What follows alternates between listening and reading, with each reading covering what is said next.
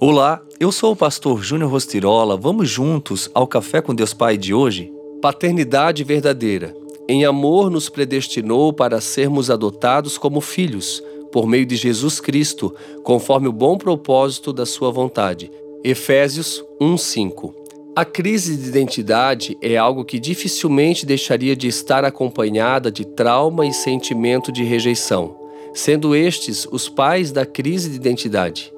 Isso gera insegurança e baixa autoestima, fazendo-nos ver deformados, como se estivéssemos dentro de uma casa de espelhos em um parque de diversões. Isso acontece por falta de um referencial paterno que nos dê empoderamento, encorajamento e inspiração. Cresci em um lar assim, desestruturado por causa do vício que escravizava o meu pai.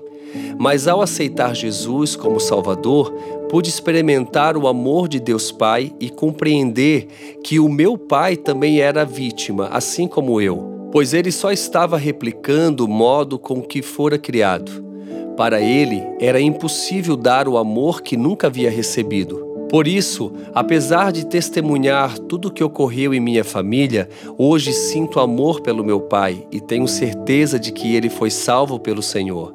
Quando nos pediu perdão, nós o perdoamos e ele aceitou Jesus antes de partir. Ainda que o seu relacionamento com o seu pai terreno tenha sido ou seja difícil, eu o convido a virar a página por meio do amor de Deus Pai, que o ama incondicionalmente e quer um relacionamento com você. Honre o seu pai e, se for preciso, perdoe-lhe, mostrando a ele que o amor de Jesus pode ser experimentado e que as nossas feridas são curadas ao encontrarmos esse amor. Se você nunca ouviu dele, Eu te amo, eu desafio a mostrar-lhe o amor de Jesus que constrange, ao declarar ao seu pai que você o ama. E a frase do dia diz: Ninguém pode dar o amor que nunca recebeu.